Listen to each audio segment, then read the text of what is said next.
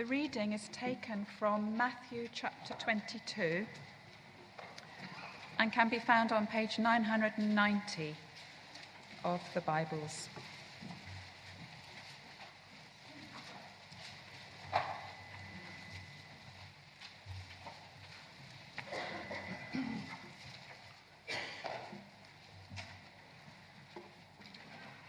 Jesus spoke to them again in parables, saying, The kingdom of heaven is like a king who prepared a wedding banquet for his son.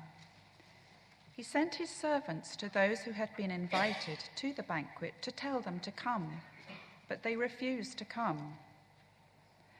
Then he sent some more servants and said, Tell those who have been invited that I have prepared my dinner. My oxen and fattened cattle have been slaughtered, and everything is ready. Come to the wedding banquet. But they paid no attention and went off, one to his field, another to his business. The rest seized his servants, ill treated them, and killed them. The king was enraged. He sent his army and destroyed those murderers and burned their city. Then he said to his servants, The wedding banquet is ready, but those I invited did not deserve to come. Go to the street corners and invite to the banquet anyone you find. So the servants went out into the streets and gathered all the people they could find, both good and bad, and the wedding hall was filled with guests. But when the king came in to see the guests, he noticed a man there who was not wearing wedding clothes.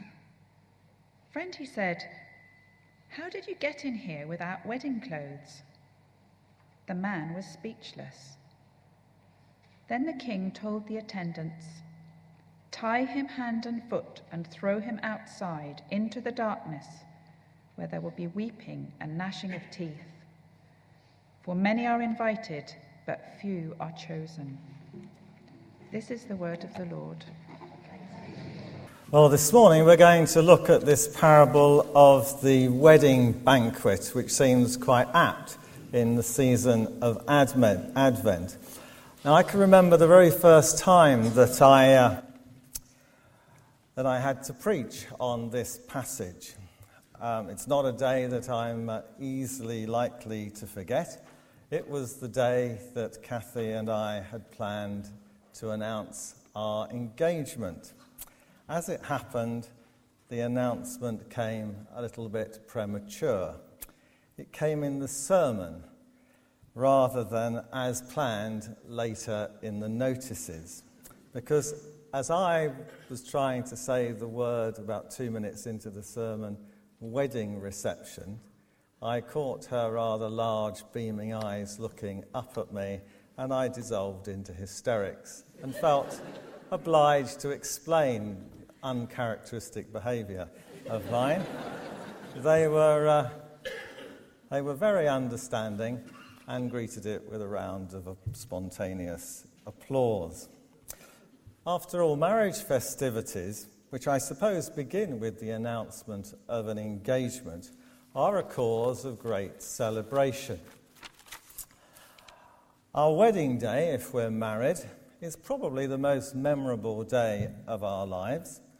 And even if the hopes and the dreams that we may have had then never quite worked out and the marriage didn't last, then still, I think, thinking back, you would have to say that at the time, that day was highly, remem- highly memorable and enjoyable. Throughout Scripture, marriage is used as a means of teaching something of the nature of God's relationship with us individually as the Christian believer and corporately as the church. In fact, you could see the whole of the Bible in terms of God's marriage to us in the Garden of Eden. Adam and Eve enjoy an intimacy with God. There is no kind of shame between them, no barriers between them, and all is fine. But then, of course, it all goes awry as human beings decided to do their own thing and they, they put up distance between them and God. They put up barriers, and God banished them from the Garden of Eden. But then God is out to uh, woo people back to him, and through Abraham, he forms a new covenant when he says, I will be your God, and you will be my people. And that's reinforced through uh, covenants with Moses and with David. But although he wants to be the faithful bridegroom to his people and he lavishes love upon them, they, the Israelites, are a wayward bunch. Then, through the prophets, God says his marriage with his people will be renewed. He uses it, uses Hosea's kind of painful experience to communicate that. He speaks through Ezekiel and Jeremiah. And then the bridegroom comes in the person of Jesus. And ever since then, his people, the chosen ones, not so much chosen by him as they're the one, that's what he calls them, um, although of course he does choose them. But the bridegroom has come, and we in this period between his first coming and his second coming, we are being prepared as the betrothed people of God for that wedding banquet, which will happen as a climax to history when he will return.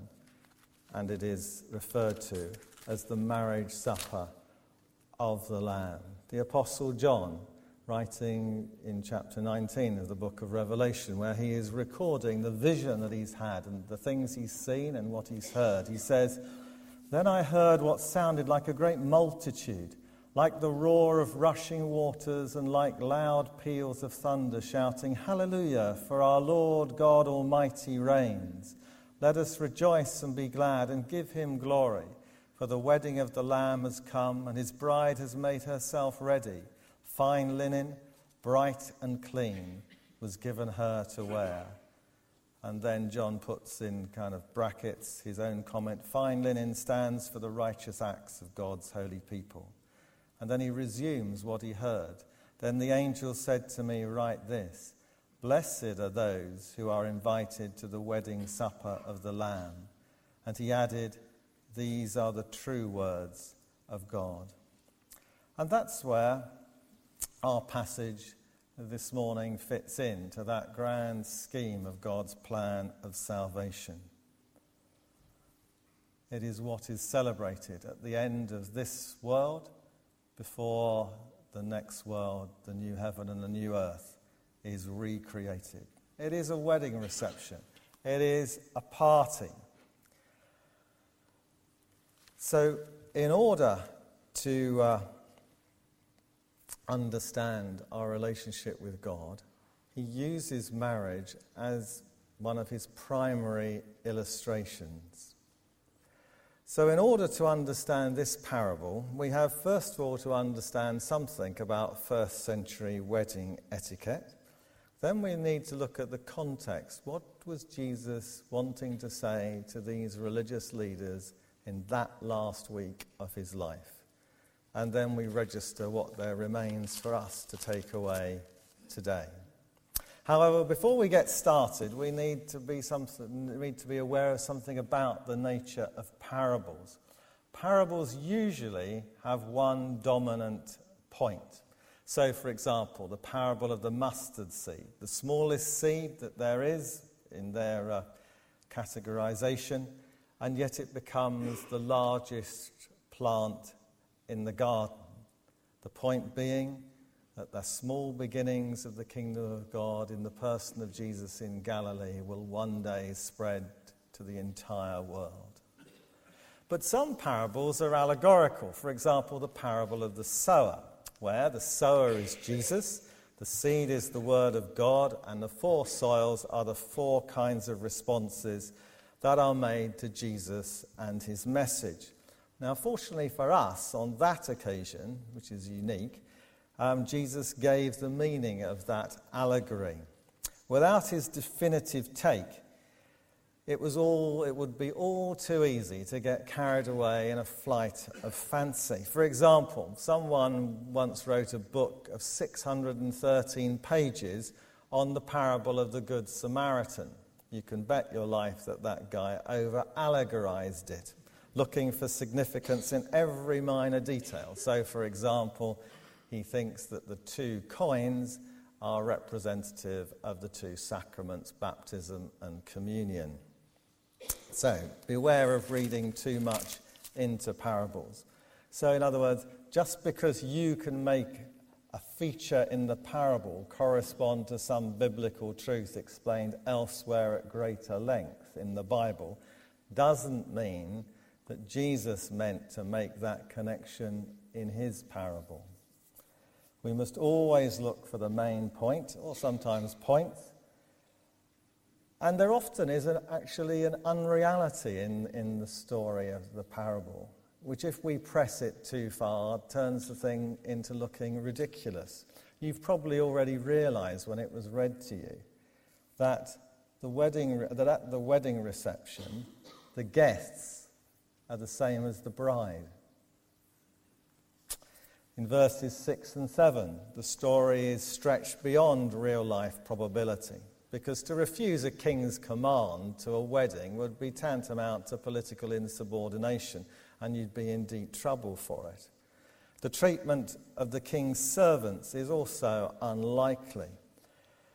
But it has in mind the treatment of either the Old Testament prophets or Jesus and his disciples that week and certainly in the early days of the church. Their city reads rather oddly in this context. I mean, does it, it doesn't mean that all the people invited to the king's wedding reception for his son, that they uh, only came from one city. And yet, on the other hand, when you read about the arrangements for the, uh, the wedding reception, where the people know in advance, and uh, it's just a question of letting them know during the day when the food's ready, you know, you get the picture. This is a village situation where you've only got to kind of go a few hundred yards and they stop and they get changed and they come. So you mustn't press all the little points too far, otherwise, you end up with a rather ludicrous kind of um, situation. But the reference to the city, I think, is because Jesus may well have in mind the fact that um, since these Jewish leaders are going to reject him, that the people of God will move from them to a people, the rest of the world, the Gentile world. And one way in which he indicates the fact that he has kind of terminated the relationship with them is that he allows the Romans in 70 AD to burn the temple and destroy the city. I don't think it's a kind of thing stuck in after 70 AD because it says, burn the parable, burn the whole city, whereas in fact the Romans actually only burnt the temple. So, as a one time principal of Wycliffe Hall says in his commentary, if the story sometimes verges on the absurd, why not? It is, after all, a parable, not a sober historical narrative. And parables are designed to convey lessons, not be mirrors of real life. Well, let's get into it. First century wedding etiquette. The guests would have all received their invitations well in advance, but the precise time of the, uh, of the reception would be determined on the day itself. In the morning, they would have uh, uh, slaughtered the animals first thing, then they'd be butchered and prepared for roasting or boiling. And while that was going on, doubtless the uh, veg would be prepared and the sweet desserts baked. And when they've got a pretty good idea of when, you know, this meat's going to be ready, then servants would be sent out uh, or family members and um, call those in the village who'd been invited to come and celebrate. And the celebrations could go on for quite a few days. But everyone was local, all within walking distance of everything. Now, as an aside, the word dinner or supper in verse 4, which is the word ariston, is actually the word for the first meal of the day, breakfast, in other words. So that, of course, set my little mind working for about three minutes, earlier this week, and I thought to myself, is that the possible the origin of what we call the wedding breakfast? Well, I don't know about you, I've never been to a wedding in the morning, and I've always found calling the thing a breakfast a bit ridiculous. But it isn't anything to do with that at all, really. Apparently, according to Wikipedia, that uh, the first instance of wedding breakfast in what they call British English, as if there's any other, um, um, was 1838. So, anyway, there you are, as a project, find out. So, the kingdom of heaven, the rule of God, is like a wedding banquet, and the king prepares a wedding banquet for his son. He sends out invitations in advance. On the day when all is ready, he sent his servants to let those invited know, Come, it's all ready to enjoy. But, verse 3, they refused to come. So he sent out more servants. He elaborated on how sumptuous this reception was going to be. You know, he, you know, he'd shelled out pretty big time on this. Come to the wedding banquet. And then the excuses start to come in. Some were indifferent. They paid, we read verse 5, no attention and went off. They were distracted either by uh, the, the, by their farming or by their commerce, or maybe, like as in the parable of the sower, what are referred to as the worries of this life and the deceitfulness of wealth, which choke it, making it unfruitful. Others, like these persons in the parable, uh, the parable of the tenants, which precedes it, uh, they turn violent. We read, the rest seized his servants, ill treated them, and killed them. What's going on in the mind of the religious leaders as Jesus uh, says this? Well, the king in this parable, verse 7, is enraged at this crime and he dispenses summary justice. The murderers are killed and the city burned to the ground. And then we move on. There is the third attempt to get guests to come to his son's wedding banquet, verse 8. So this time the servants are sent out to the crossroads or street corners, junctions where people congregate, and to invite anyone you find, he says. The servants gathered a good number, both good and bad. And of course, again, you know, theologically, there are no good people. We are all sinners. We're all bad. But in the New Testament, there are recognition of uh, gradations, if you like, of sinfulness. So, for example, the uh, Roman centurion Cornelius, who is the, deemed the first Gentile convert, is referred to as a, not only as a devout man and a, a, a God-fearer and a philanthropist, He's also referred to as a good man before his conversion. Language isn't being used in a precise way here in this parable. What's emphasized here, like the parable that comes uh, before in 2132, is that tax collectors they were swindlers who collaborated with the uh, occupying forces and ripped off their own folk by adding their own take to the tax bill that the Romans were imposing. Tax collectors and prostitutes, the outcasts of Jewish first century society. Now, once you've gathered all those in, you've got a pretty full reception hall verse 10. Now, one guy, verse 11, is out of place. He's not properly dressed for the occasion. It would seem, as we saw in Revelation 19, verse 8, that quite possibly one's uh, wedding best was defined as fine linen, bright and clean.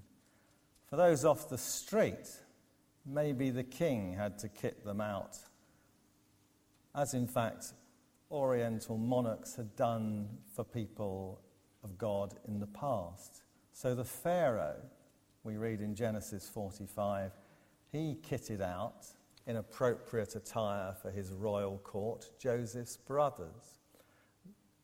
Xerxes kitted out Mordecai, the Jew, in Esther 6. But there's always a danger here, as I've said, of reading too much into some of the detail. Don Carson is probably uh, right when he, he warns us. He says, uh, It is better to leave the symbolism a little vague and to say no more than that the man, though invited, did not prepare acceptably for the feast. So, though the invitation is very broad, it does not follow that all who respond positively actually remain for the banquet. Some are tied, presumably so they can't get back in, and then thrown outside into the darkness where final judgment awaits. Verse 13. And then the passage ends with this rather pithy little epigram which sums up in different ways the message of both parts of the parable. Many are invited, but few are chosen. Those who went to their farm or to business had been called, but they're not designated as chosen. And even among those called in from the streets, we've seen that one, who's no doubt representative of many, who turn out in the end not to be designated chosen despite their response to the invitation of moving gradually closer. In each case, the fault is their own. The word chosen, of course, suggests to us that their fate depended on someone else's choice, God's choice. That's what the Apostle Paul will go on to write about. But here, chosen is used, as in Scripture, as a term for the messianic community of salvation, or what you might call the people of God. They're the chosen. The emphasis being on the fact of membership, not on the means of attaining membership. So many, in fact, all are invited to be part of the messianic community and to enjoy the wedding banquet the celebration of the union of Christ and his true church. But only those who have responded to the invitation correctly or appropriately get to enjoy it. Only they are part of the true people of God, the invisible church, the chosen. Well, its meaning for the first century audience Jesus told this parable as a, and, and, and a variant of it many times. There's another variant in Luke, which he uses earlier on in his ministry when things weren't quite so violent. But here it's told in the last week of Jesus' life in Jerusalem, when those against him have moved from being disinterested or distracted to being actively hostile towards him, and they will soon be violent towards him. He's arrived in Jerusalem. He's driven the money changers out of the temple, referring to it as my house. 21:13. When of course all will have known who heard it that it's actually God's house. So what is he saying? 21:23. The, the chief priests and the elders come and question him hoping no doubt to get an explicit claim to divinity so that they can charge him with blasphemy. But he's too smart for them. And he replies by means of three parables. You'll find them on page 990. There's the parable of the two sons. The dad asks his two sons to go and work for the day in his vineyard. The vineyard, you'll know from Isaiah 5 and elsewhere, is a picture of uh, God's people, Israel. And God, the owner of the vineyard, lavishes lots of attention. He really cares for this vineyard, and it seems to always disappoint him. Well, the first son said no, he's not going to work. Going to stay in bed for the day. But then he changes his mind and he does go and work. The second said yes, but never did it. And Jesus asks, which did what his father wanted? And they all say the first. And then Jesus said to the religious leaders, I tell you the truth. The tax collectors and prostitutes are entering the kingdom of heaven ahead of you. For John the Baptist came to show you the way of righteousness, and you did not believe him. But the tax collectors and prostitutes did. And even after you saw this, you did not repent and believe.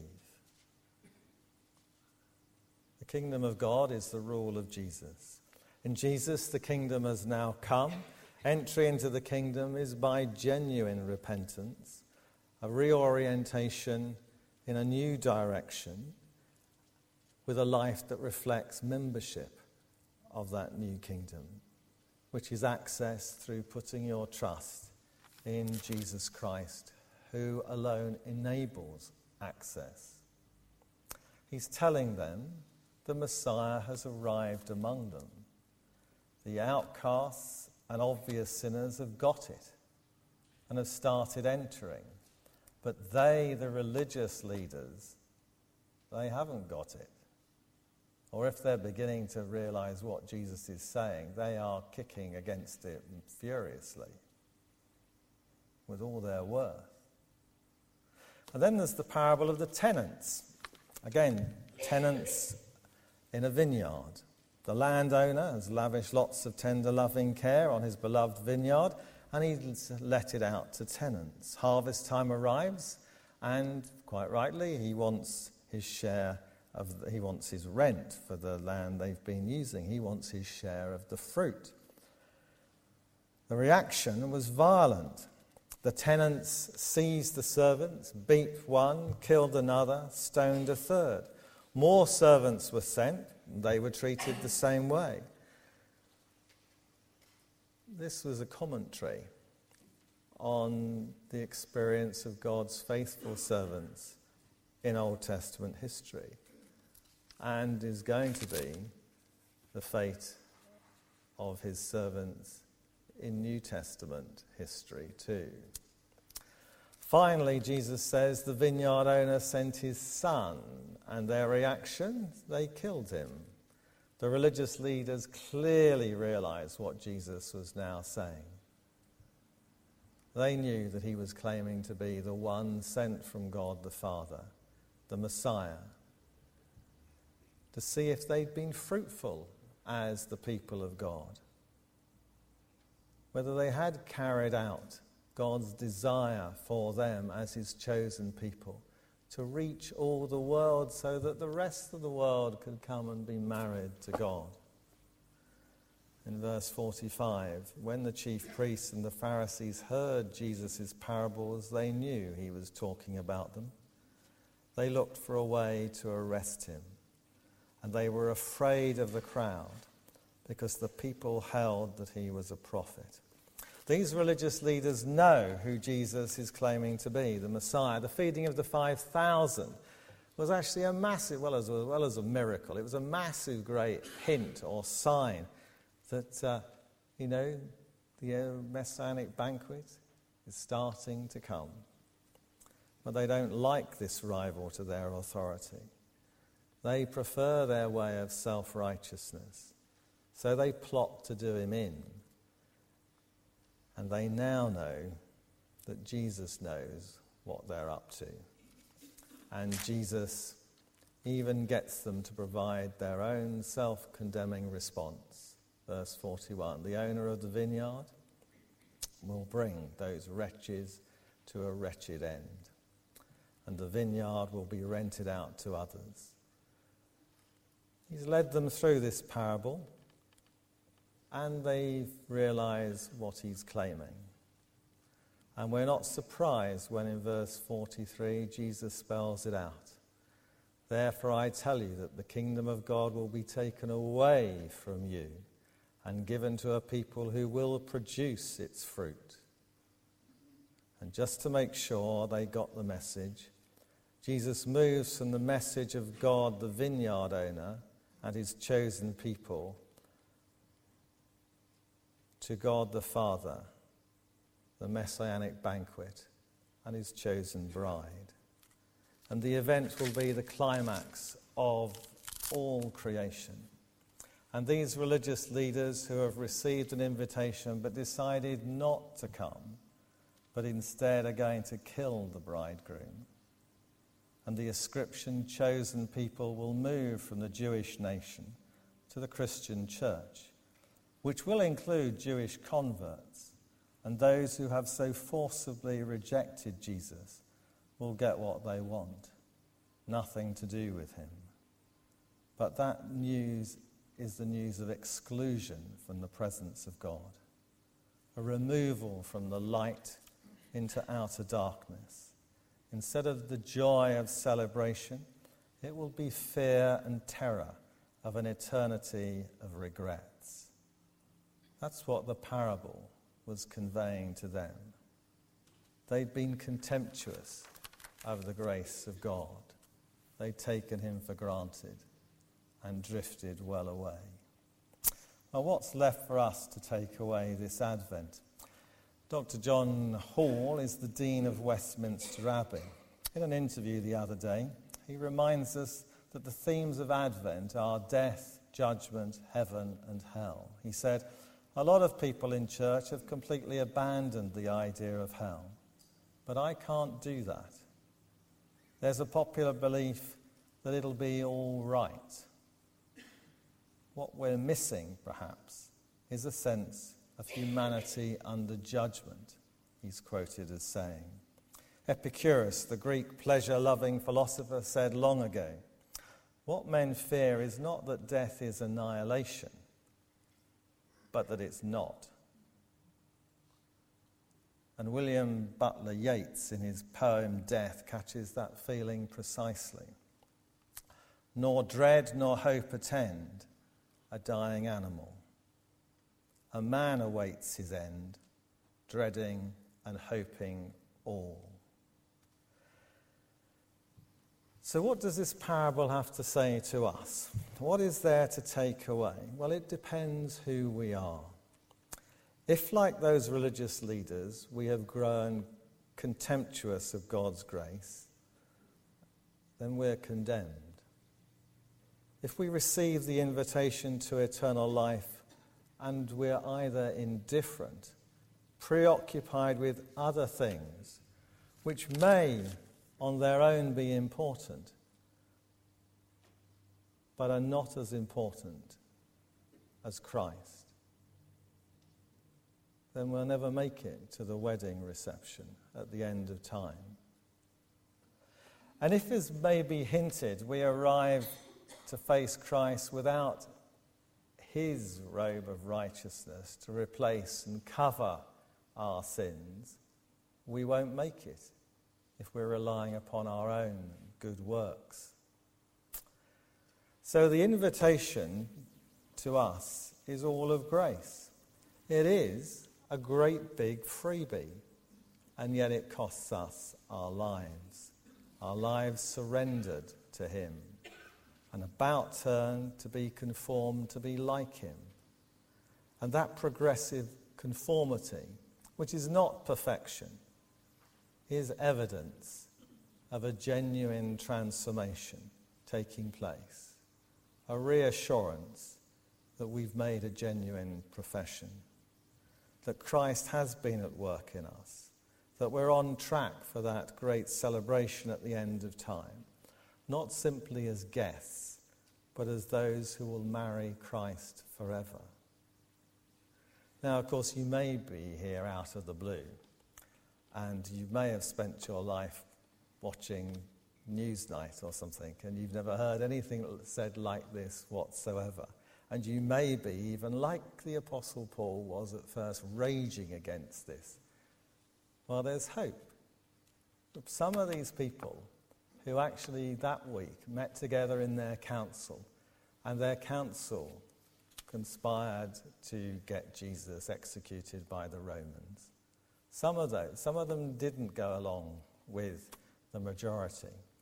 But some of those who did, later, having fought against this Christ, gave in to him, surrendered their life to him. They saw it all made sense. There's no need to struggle on alone. You're not meant to.